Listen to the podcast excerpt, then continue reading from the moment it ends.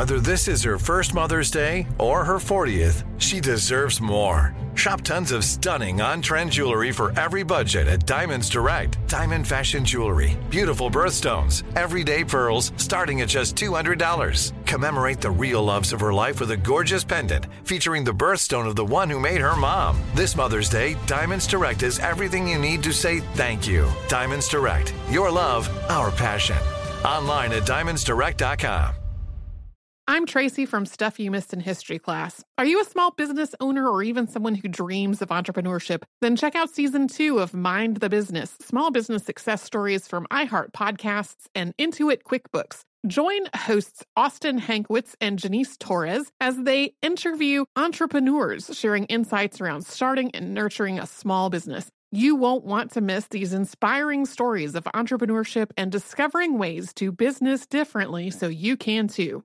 Planning your next trip? Choice Hotels family of 22 brands has over 7,400 locations and the perfect hotel for any traveler you want to be. Like a Cambria Hotel, serving up locally inspired craft cocktails for all my folks who maybe want to meet up and talk about Mad Royals. Check into a Radisson Hotel with flexible workspaces for you strivers who listen during business travel. Or a Comfort Hotel with free hot breakfast, family friendly pools, and big spacious rooms for the parents who listen with their kids and need a little retreat. What are you waiting for? Join Choice Privileges and start earning points your next stay. Find a stay for any you when you book direct at choicehotels.com, where travels come true. When you think about the future, what kind of technology do you envision? Whatever the future holds, artificial intelligence will undoubtedly be at the heart of it all. Join Graham Class as he hosts season two of Technically Speaking, an Intel podcast, and hear from the minds transforming healthcare, retail, entertainment, personal computing, and more with the help of AI. Tune in every other Tuesday and explore the latest technology that's changing our world today and creating a more accessible tomorrow. Listen to Technically Speaking, an Intel podcast on the iHeartRadio app, Apple Podcasts, or wherever you get your podcasts. Welcome to Stuff You Missed in History Class from HowStuffWorks.com.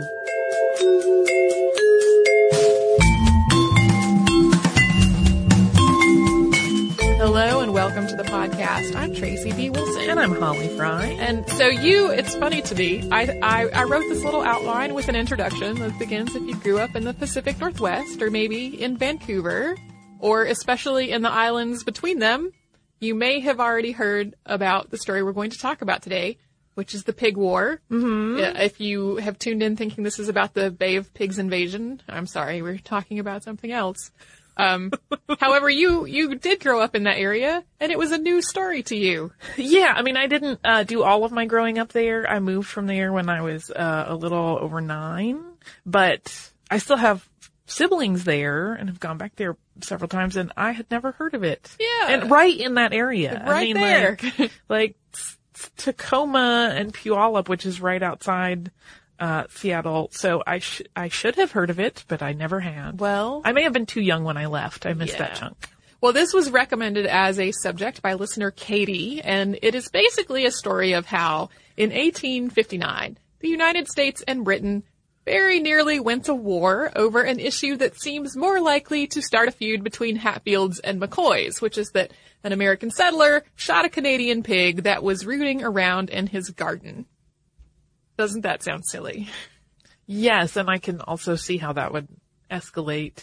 In a Hatfield and McCoy, McCoy Oh, style. yeah. Yes, so that is what we are going to talk about today.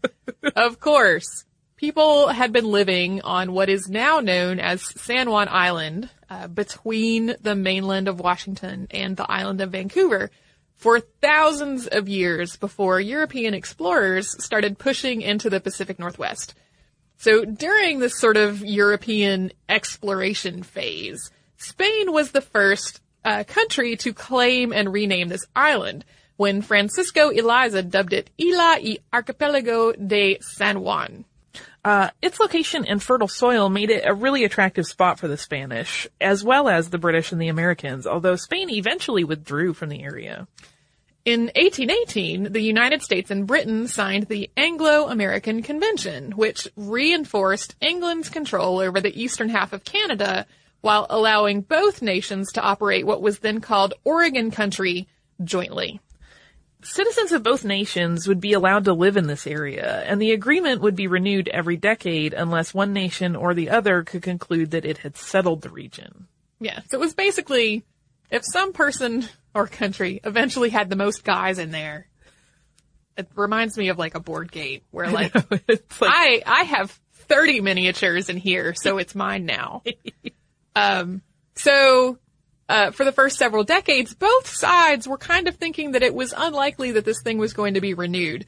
American settlers and prospectors thought they clearly had the advantage, and at the same time, so did English merchants and trappers. this is probably an indication that it was pretty evenly divided. For a while, yes. Uh, but eventually the tide did start to shift, and the American population in Oregon country skyrocketed between 1840 and 1845. And around this same time, fur trading started to dwindle as the region suffered from overtrapping, and this made it less attractive to England. And England was less motivated to maintain its boundaries, whereas the U.S. was still quite eager for the land. So in 1846, the U.S. and Great Britain signed the Treaty of Oregon. This is the treaty that set the border between the United States and Canada at the 49th parallel. So that really long, straight portion, it looks straight on a map. If you're actually trying to walk down it, it is not remotely straight because it was delineated by people on the ground with, with kind of primitive instruments. Um, but this long stretch of border that is north of what's now North Dakota, Montana, and Washington, and south of Alberta, Saskatchewan, and Manitoba. And it seems pretty self-explanatory until you get to the western end of the border. The treaty went on to say it, quote, shall be continued westward along the 49th parallel of north latitude to the middle of the channel which separates the continent from Vancouver's Island, and thence southerly through the middle of the said channel and of Fuca's Straits to the Pacific Ocean. The problem was that this channel was really two large straits and a lot of other smaller waterways. The Haro Strait lay next to Vancouver Island, and the Rosario Strait lay next to the mainland in what is now Washington. And in between were the San Juan Islands, which became disputed territory, with both the United States and Canada basically saying, that is mine. The largest island, the one known as San Juan Island, was the one that was in most demand. The U.S. made an official claim to the islands in 1853 by including it with the creation of Washington Territory. The Hudson's Bay Company, which had been operating on the island uh, since at least 1845, responded by building a sheep farm on the southern shore that September, which quickly started to flourish. A man named Charles Griffin was sent to run it, and he named it Bellevue. For a while, it was just Griffin and his staff and their sheep that were all living on this 55 square mile island. This doesn't sound like a huge population, but it was a pretty large sheep farm. There were like almost 5,000 sheep. But the sheep did not count as humans. No. they, they did not. There was no equivalency. Um, so the land on San Juan Island was very rich and productive, and it became a prime location for American settlers, especially after gold rushes in the area kind of drew people out there, and, and then, you know, they would fail and people would look for something else to do, Yeah. like starting a farm. So soon Americans coming into the region were staking claims in what had been the Hudson's Bay Company's grazing land. So the British government viewed all these American incomers as squatters, and tensions between the British and the Americans actually living there ran pretty high. So case in point, in 1854, a U.S. customs collector showed up on the island and tried to collect duties from Griffin's farm manager, and the farm manager swore out a warrant for the custom collector's arrest for trespassing on British soil. Then, in March of 1855, a sheriff from the Washington mainland brought his posse over the channel in the middle of the night and confiscated 35 of Griffin's sheep, claiming that they were going to be sold to pay back taxes. Hudson's Bay Company later demanded $15,000 in damages. This also led Vancouver's governor, James Douglas, to write to Isaac L. Stevens, who was his counterpart in Washington, uh, to complain about it. The name Isaac L. Stevens may ring a bell if you remember our Chief Seattle episode. He plays a role in that also. And this whole thing was raising enough eyebrows in Washington DC that Secretary of State William L. Marcy also wrote to Governor Stevens, basically saying, hey, please play nice guys. Uh, he also asked for the British government to do the same with Governor Douglas, and they did. Sadly, this did not really help diffuse anything. And before we go into detail on why, let's take a moment and talk about a word from our sponsor. When you think about the future, what kind of technology do you envision? Whatever the future holds, artificial intelligence will undoubtedly be at the heart of it all. Join Graham Class as he hosts season two of Technically Speaking, an Intel podcast from Ruby Studio in partnership with Intel. Explore the future of technology that's rapidly evolving our world today with the help of AI. There is still so much work and research needed to fully understand the power and potential of AI, and Intel is at the forefront of implementing AI in revolutionary technology that's changing the world we live in for the better. In each episode, Graham interviews the minds transforming medicine and healthcare, retail, entertainment, personal computing, and more while pioneering new uses for AI in these spaces. Tune in every other Tuesday and explore the latest technology that's changing our world today and creating a more accessible tomorrow. Listen to Technically Speaking, an Intel podcast on the iHeartRadio app, Apple Podcasts, or wherever you get your podcasts. I'm Tracy V. Wilson from Stuff You Missed in History class. Did you know small businesses make up 99.9% of all businesses in the United States? The world is powered by entrepreneurs, and if you're a small business owner or even someone dreaming of starting your own business, then you'll want to check out season two of Mind the Business Small Business Success Stories from Ruby Studio, from iHeartMedia, and Intuit QuickBooks. And every episode, hosts Austin Hankwitz and Janice Torres talk to entrepreneurs about how they've grown from the the lessons of launching and nurturing a small business, and how they have found success being their own boss. From the excitement of first starting out to finding the right tools and resources to process invoices and payments like QuickBooks Money, you won't want to miss these inspiring stories of entrepreneurship and discovering ways to business differently so you can too. And if you're a small business owner or even someone dreaming of starting your own business, then you'll want to check out season two of Mind the Business Small Business Success Stories from Ruby Studio, from iHeartMedia, and Intuit QuickBooks. If you use paper, you're a human. But if you choose paper, you're a papertarian, someone who lives a paper based lifestyle because it has a positive impact on the planet. And also because it's the easiest choice you'll make all day. Seriously. It's as easy as reaching for boxed instead of bottled water. It's as easy as opting for beauty products that come in paper packaging. It's as easy as grabbing eggs in a cardboard container. And that's all in one trip to the grocery store, which, if everyone's being honest, you were planning to go to anyway. But paper isn't just an easy choice. Papertarians know that it's the smart choice too, because paper comes from trees, a renewable and sustainably managed resource, and paper products are designed to be recycled. In fact, when you choose products that come in paper based packaging, those fibers can go on to be recycled up to seven times. So why wouldn't you go papertarian? Learn more at howlifeunfolds.com slash papertarian. Today, I'm going to give you some straightforward advice on how to deal with naughty kids. How about instead of timeouts, time ins? Time for you to start paying some bills.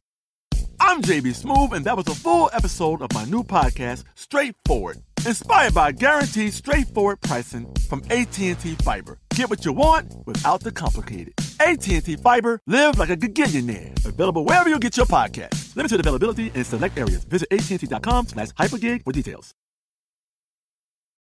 So let's get back to where things got simultaneously escalated and a little silly. American Lyman Cutler was part of the American influx of uh, settlers onto San Juan Island. He was a failed gold prospector who built a little cabin and planted a potato patch right by the Hudson's Bay Company's sheep run. He later claimed that Governor Stevens himself had told him that the land belonged to America, and so Cutler was claiming 160 acres under the Donation Land Claim Act of 1850. So, like the Homestead Act later did in the Midwest, the Donation Land Claim Act allowed citizens over the age of 21 to claim a bunch of land for free if they met certain residency and improvement conditions. Number one, disputed land was not up for grabs under this act. And number two, the Land Claim Act expired in 1855 before Cutler even got there. And then number three, uh, possibly a lesser, but definitely a critical point, his improvements were really not so great. His potato patch was only fenced on three sides, and that allowed animals to trot right in and plunder his crop. One of these invading animals was a boar, belonging to Charles Griffin of Bellevue Sheep Farm fame. Cutler claimed that he woke up one morning to the sound of laughter outside of his window. This was on June 15th, 1859. He looked outside to see one of Griffin's men laughing at a pig rooting through his potato patch. So Cutler went outside and shot it. This would not have been newsworthy if Cutler had not been American and if the pig had not effectively been the property of the Hudson's Bay Company, which was a trading company that ran much of the show in Canada. At first, the two men did try to work it out between themselves. Uh, Cutler offered to replace the pig or to get estimates from three men about how much the pig was worth and then use that information to figure out how much money to repay Griffin for it. Uh, Griffin, on the other hand, demanded a hundred dollars, saying that the pig was a prized breeder, and Cutler said, quote, better chance for lightning to strike you than for you to get a hundred dollars for that hog. And then he stormed away in a huff. Yeah. Always fun when things escalate Oh, and it- become insulting. It's going to be so much more escalation. Uh, Griffin took this matter to his bosses at the Hudson's Bay Company, who went to Cutler's cabin to try to get restitution. And of course, Cutler refused to pay. It is possible that the Hudson's Bay Company men also tried to have Cutler arrested, but if they did, uh, it never came to fruition because he refused to go with the people who came to arrest him. yeah, the records are a little unclear on that. Some sources say one thing and some sources. It may have been attempted. Maybe so. But it never actually happened. So, that July, Brigadier General William S. Harney toured the area and he noticed an American flag that Cutler and his friends had started flying for the 4th of July holiday. He asked them about it and they launched into this list of complaints about how vulnerable they were, both to attacks by Native Americans uh, and to mistreatment by the British. And they cited the pig incident in this process. Harney was staunchly anti-British. Uh, he had a little bit of a temper. He was very quick to anger, and he had a very foul mouth. Uh, by the end of his military career, he had been court-martialed four times. And even though he had just been to Vancouver to thank Governor Douglas for what a good job he'd been doing protecting the Americans from Native American attacks, he decided now would be a good time to show some force. He characterized the Hudson's Bay Company's behavior as, quote, oppressive interference. And without consulting his command or the War Department, he sent in Company D, 9th U.S. Infantry under Captain George E. Pickett. The 66 men arrived on the USS Massachusetts and they camped right by the Hudson's Bay Company's wharf and the sheep farm, which, you know, doesn't seem like they're provoking things at all. Harney did eventually tell the War uh, Department what he was doing, but he didn't send this letter until the July until July the 19th, and it didn't actually get there until September. So for a long time, he was just doing what he wanted, with no one being posturing and yeah. taunting people. Although Pickett's orders were to protect against Native Americans and the British, he posted a notice uh, claiming that the camp was American property and subject only to U.S. laws and courts, and that he, in fact, was in command of it. Governor Douglas, having none of that and believing that Britain had lost Oregon by just being too welcoming, responded by sending in the 21 gun HMS Satellite, which was joined by the 31 gun frigate HMS Tribune under the command of Captain Geoffrey Phipps Hornby of the Royal Navy. And another warship uh, also came to anchor, so there were three warships now off, off the coast of this island. He also appointed a justice of the peace to enforce British law, which he claimed was the only law in effect on the island. So, in spite of now facing down three warships, one of which carried 46 Royal Marines, Pickett refused to withdraw or stand down. He was publicly bo- boastful, allegedly saying things like he would make a Bunker Hill of it if pressed, although at the time he sent worried sounding dispatches asking for more reinforcements. Uh, and he appointed his own justice of the peace. Harney kept funneling more troops into the area. Pickett was eventually reinforced by 171 men under Lieutenant Colonel Silas Casey, and together they all went to Victoria to try to negotiate with Rear Admiral R. Lambert Baynes, who was commanding the British forces in the East Pacific. Baynes, on the other hand, was aboard the 84-gun HMS Ganges, which he refused to leave for negotiations, believing this entire thing to be ridiculous and beneath the involvement of, quote, two great nations. Casey realized it was going to be pretty fruitless to go up against that kind of firepower, so he and everyone else went back to San Juan Island to ask for more reinforcements. By the end of August, so keep in mind there's a letter out there somewhere floating around that hasn't reached the appropriate people yet. Yep. Uh, the American forces on San Juan Island had swelled to about 450 men, who had armed themselves with 14 field cannons and an additional eight 32-pound guns collected from the USS Massachusetts. The U.S. troops reinforced their fortifications while the British Navy carried out drills along the coast with about 2,000 fighting men ready for action. And at this point, it was basically an arms race over a dead pig. Yeah.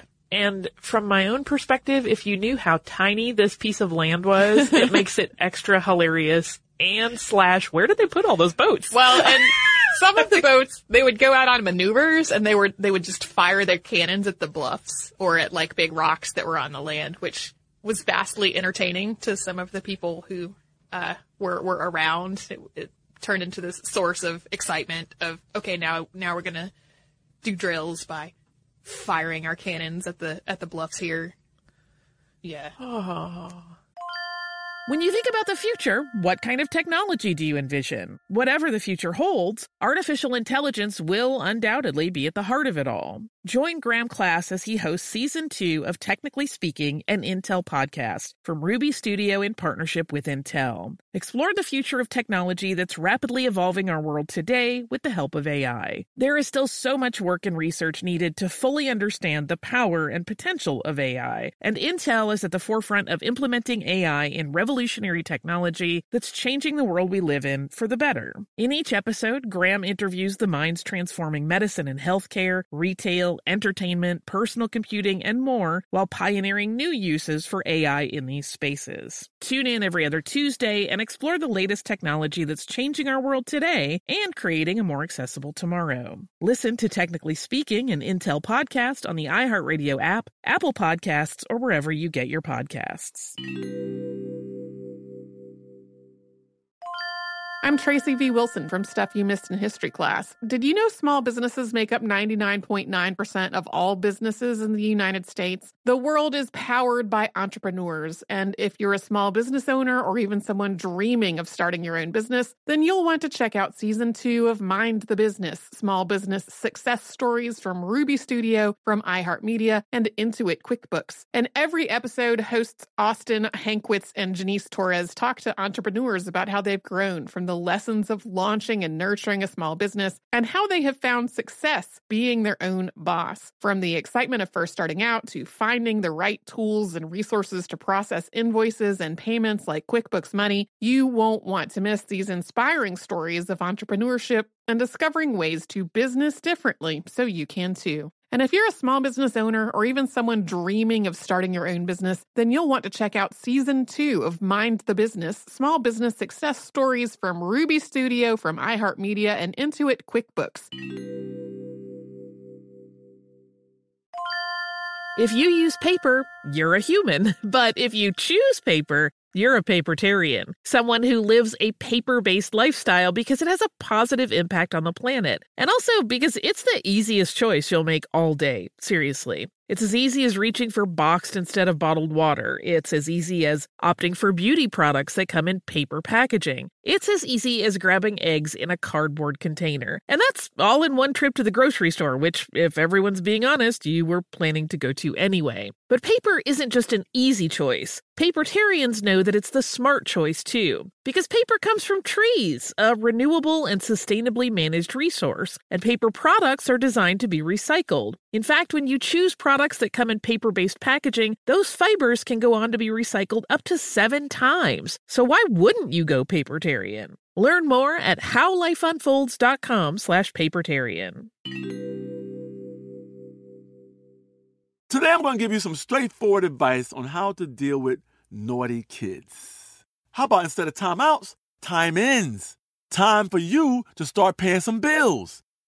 I'm JB Smoove, and that was a full episode of my new podcast, Straightforward. Inspired by guaranteed straightforward pricing from AT&T Fiber. Get what you want without the complicated. AT&T Fiber, live like a gigillionaire. Available wherever you get your podcast. Limited availability in select areas. Visit AT&T.com slash hypergig for details.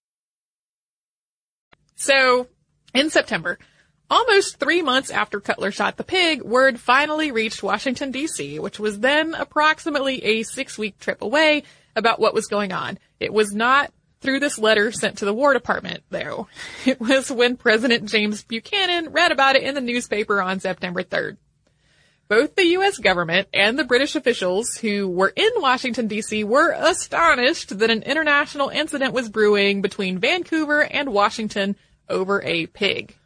Yeah. yeah, I can only imagine how uh startling that must be to be like, "Oh, did you know by the way there's about to be a war? Wait, what? We're involved in what?" Yeah. so you you and I both did a lot of growing up during the the 80s and a lot of like the the nuclear war fear or is somebody going to push the red button? Yeah, the constant Cold War discussion. Yeah, and and for a long time I felt like a lot of this was just ridiculous paranoia and made up things. And then when I get to this part about how really there was almost a shooting war between the United States and Britain over a pig, uh, I kind of go, oh, maybe that was not so completely far fetched. Right. That somebody might just accidentally one day be like, you know what I'm going to do? I'm going to push the button. Yeah. Unfortunately, all of our uh, civilization is still filled with humans who are Yes. fallible and will have lapses in judgment. And fortunately, we now have video conferencing, which would have resolved a lot of the problems we're talking about in this episode. Uh, President Buchanan, who had helped negotiate the Treaty of Oregon in the first place when he was Secretary of State, sent General Winfield Scott to try to restore calm. And General Scott was a battlefield general and a diplomat who had experience in border disputes, so he was really the perfect man for the job. And on top of this experience, General Scott also had firsthand knowledge of Harney's hot-headedness. He had been involved in half of Harney's courts-martial. So Scott's trip out to this part of the world, which was a sea voyage through the Panama Canal, took another six additional weeks. But once he got there in October, he immediately set to work and stayed for about a month. Governor Douglas of Vancouver finally became an active participant in negotiations now that he had someone actually interested in negotiating to talk to. During that time that he was set up, Scott ordered all but one company of U.S. soldiers off the island and convinced Govern- Governor Douglas to withdraw the British ships as well, leaving just one at anchor in Griffin Bay. All of these removals were to stay in place until a complete survey of the island was complete. He also recommended that Harney be relieved of his command. Uh, Harney at this point was just being willfully insubordinate and had even tried to dismiss the troops that Scott had ordered to be left behind with troops of his own. Uh, and ultimately, he was indeed relieved of that command to the betterment of everyone. Which seems like the wisest course of action. Before we get into how this all resolved, let's take another moment. Talk about a word from our sponsor. That sounds grand. So good communication, as we know, extremely important to basically all of life's endeavors. Yeah. Including work. Yeah, I'm sure we have all had that moment where like one person neglects to include something in an email or forgets to read something in an email and a huge crazy mess develops and it could have all been avoided with good communication. Or when there's some kind of weird information bottleneck. Yeah. And, and just nobody has what they need. So, because it's so important stay on top of communicating, you need to be able to stay connected and meet with coworkers and clients wherever they are. And that's why millions of small business professionals rely on GoToMeeting by Citrix. It is an awesome solution for meeting and collaborating online. With GoToMeeting, you can share the same screen so that you can look at documents and presentations together in real time. Makes it easier for everybody to stay on the same page. There's also built-in HD video conferencing and you just need a webcam to see each other face to face. You can present, demonstrate, and simply just get together from anywhere with any Mac, PC, tablet, or smartphone. Uh, we have used this before to connect all our various people from very far away into Yeah. the same room. Yeah, and the the mobile connectivity makes it super handy because people can be out, they can be on vacation, but still check in if they have to, and they don't need to lug their laptop with them if they don't want to. Our our Tablet most, or phone. our most recent experience with this was one time with a, a meeting that had wound up speaking of communication not on either of our calendars, uh, and I had to be at home at that time. I Yeah. could not be in the office, and we were we were all. It was just as easy as anything else to to just have us from all our various locations Yeah. in the same virtual meeting room. You can see why millions choose GoToMeeting. Start hosting your own face-to-face online meetings today. Try it free for 30 days. Visit GoToMeeting.com, click the Try It Free button, and use the promo code STUFF. That's GoToMeeting.com, promo code STUFF. Okay, back to the end of the pig war. So, the United States and Britain finally negotiated a joint military occupation of the island, and that stayed in place for 12 years. Essentially, a few months after Scott's departure, Britain and the United States each sent about 100 troops to establish a presence on opposite ends of the island. So it was like, you can have the same amount of guys there. It's like when parents of multiple children are trying to divide the exact right number of French what I was fries. thinking. like, Or like taping- everybody has Yeah, taping a line down the center of the bedroom. This is your side. This is your brother's side. Yeah. The American effort was soon derailed by the impending Civil War, though. The soldiers were at that point all going without pay, and the camp was really falling into disrepair. When Virginia seceded on April 17th of 1861, Pickett gave up his command and he went home to join the Confederacy. He would later make a much bigger name for himself at the Battle of Gettysburg. In 1871, Britain and the United States signed the Treaty of Washington, and the question of who San Juan Island belonged to was turned over to Kaiser Wilhelm of Germany, and he sent it on to a three-man arbitration panel. This arbitration commission went on in Geneva for almost a year before finally ruling that the island belonged to the United States, and this officially put the boundary between the United States and Canada through the Haro Strait. British troops withdrew from the island on November 25th of 1872, and the last of the U.S. troops had also left by July of 1874. In 1966, the U.S. government created San Juan Island National Historical Park to commemorate the event and its nonviolent resolution.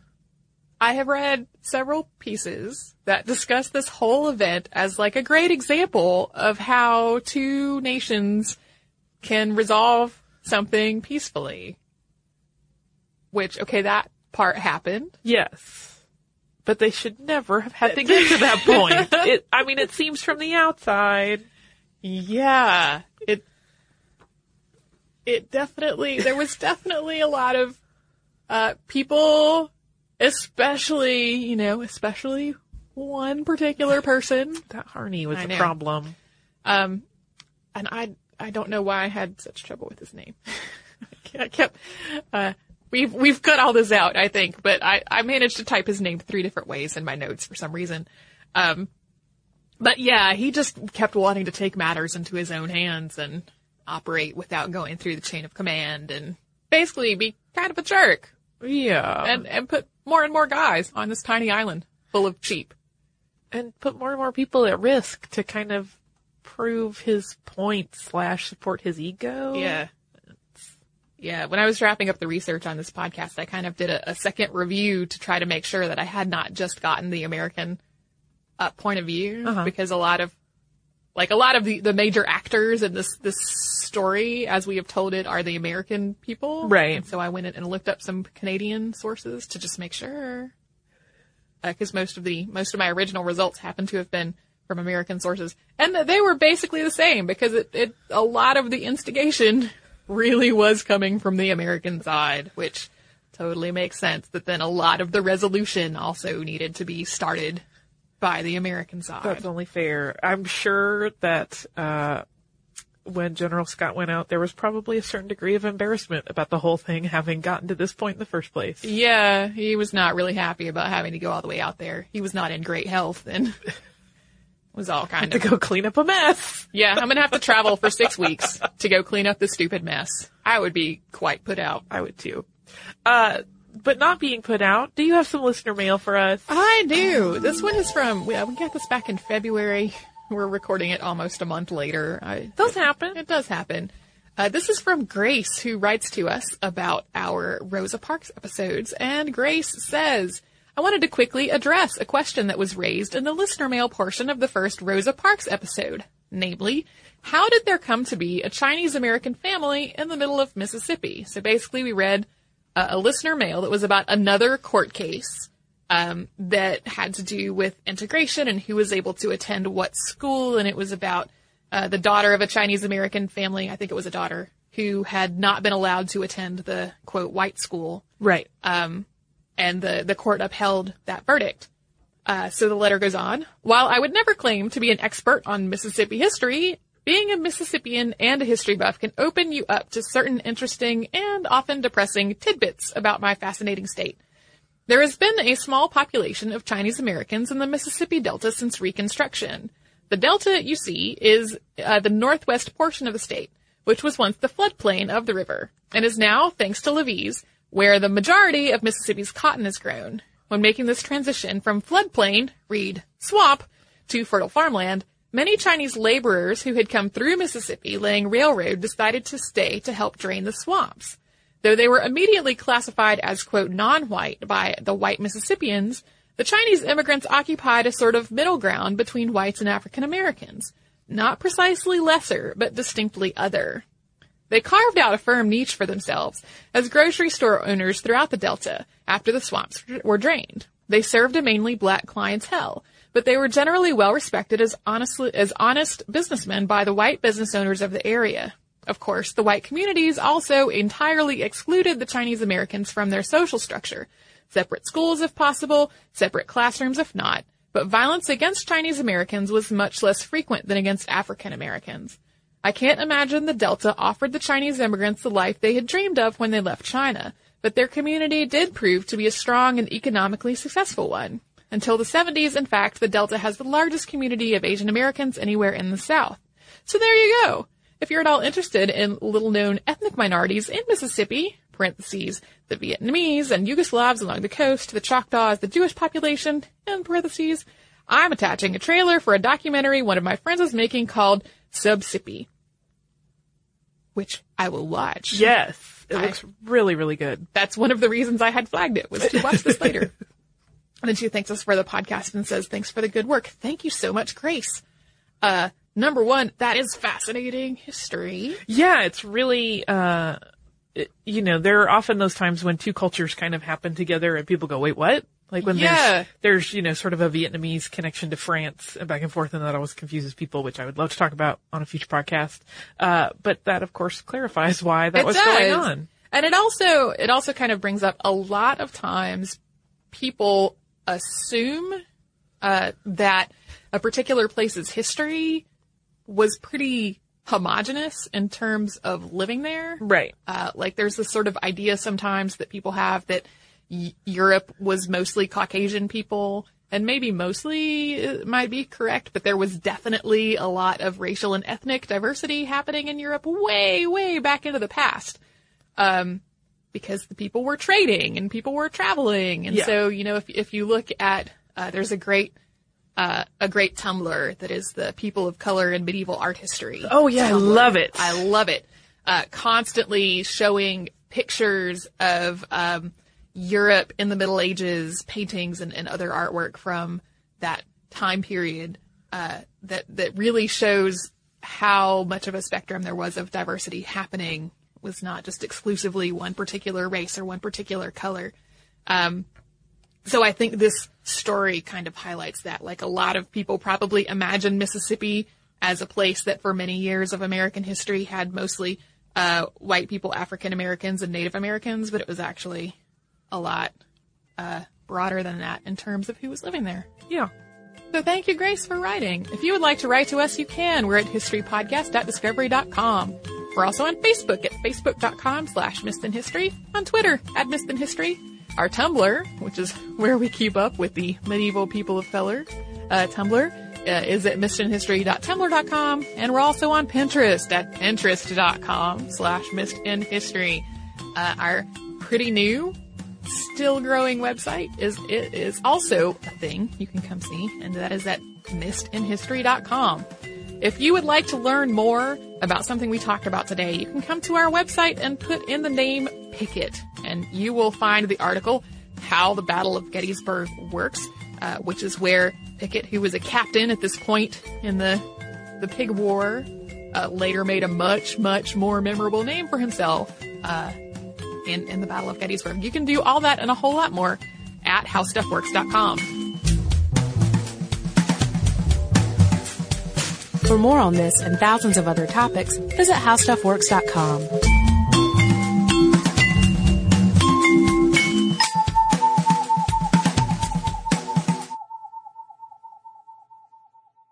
Audible.com is the leading provider of downloadable digital audiobooks and spoken word entertainment.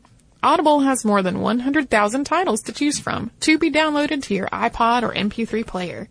Go to audiblepodcast.com slash history to get a free audiobook download of your choice when you sign up today. Xfinity has free premium networks for everyone this month, no matter what kind of entertainment you love. Addicted to true crime? Catch killer cases and more spine-tingling shows on A&E Crime Central. Crave adventure? Explore Asian action movies on Hi-YAH. Searching for something extreme? Check out skating, snowboarding, and more on Fuel TV Plus, the global home of action sports. And find crowd-pleasing bops on iHeartRadio's Hit Nation playlist. There's new free shows and movies to love every week. Say free this week in your Xfinity voice remote. This is Raquel Willis from Queer Chronicles. Right now, there are close to 500 anti LGBTQ plus bills in state legislatures across the country. Lambda Legal is leading the charge against these hateful bills that target mostly trans and non binary people. You can fight discrimination and help write the next chapter of Lambda Legal history. To learn more about their open cases and to donate, visit lambdalegal.org. That's lambdalegal.org. I'm so excited to tell you JC Penney and country music singer-songwriter Walker Hayes are partnering together on a new limited time men's collection for the everyday guy. What I love about Walker Hayes is his laid back nature. He's a family man and being a country megastar while also having seven kids. You know, he likes to keep his style cool and casual. This new collection is perfect for the guy living the t shirt life or someone wanting some fresh options that feel just as good. It's easy to wear, affordable styles that celebrate the ultimate family man, along with the quality, durability, and sensibility dads appreciate. Available online Saturday, May 4th at jcp.com and in store Thursday, May 16th, just in time for Father's Day. Limited time only. JCPenney, make it count. With every CBD product claiming to do something different, it's nearly impossible to decide what's best for you. Lazarus Naturals pioneered the farm to front door model of transparency where they handle each step of the production process to ensure quality, potency, and consistency. Scannable labels allow you to see the test results of your hemp batch so you can be confident in the safety and quality. Visit LazarusNaturals.com today. Lazarus Naturals, committed to improving your life as well as the world around you. Not available in Idaho, Iowa, or South Dakota.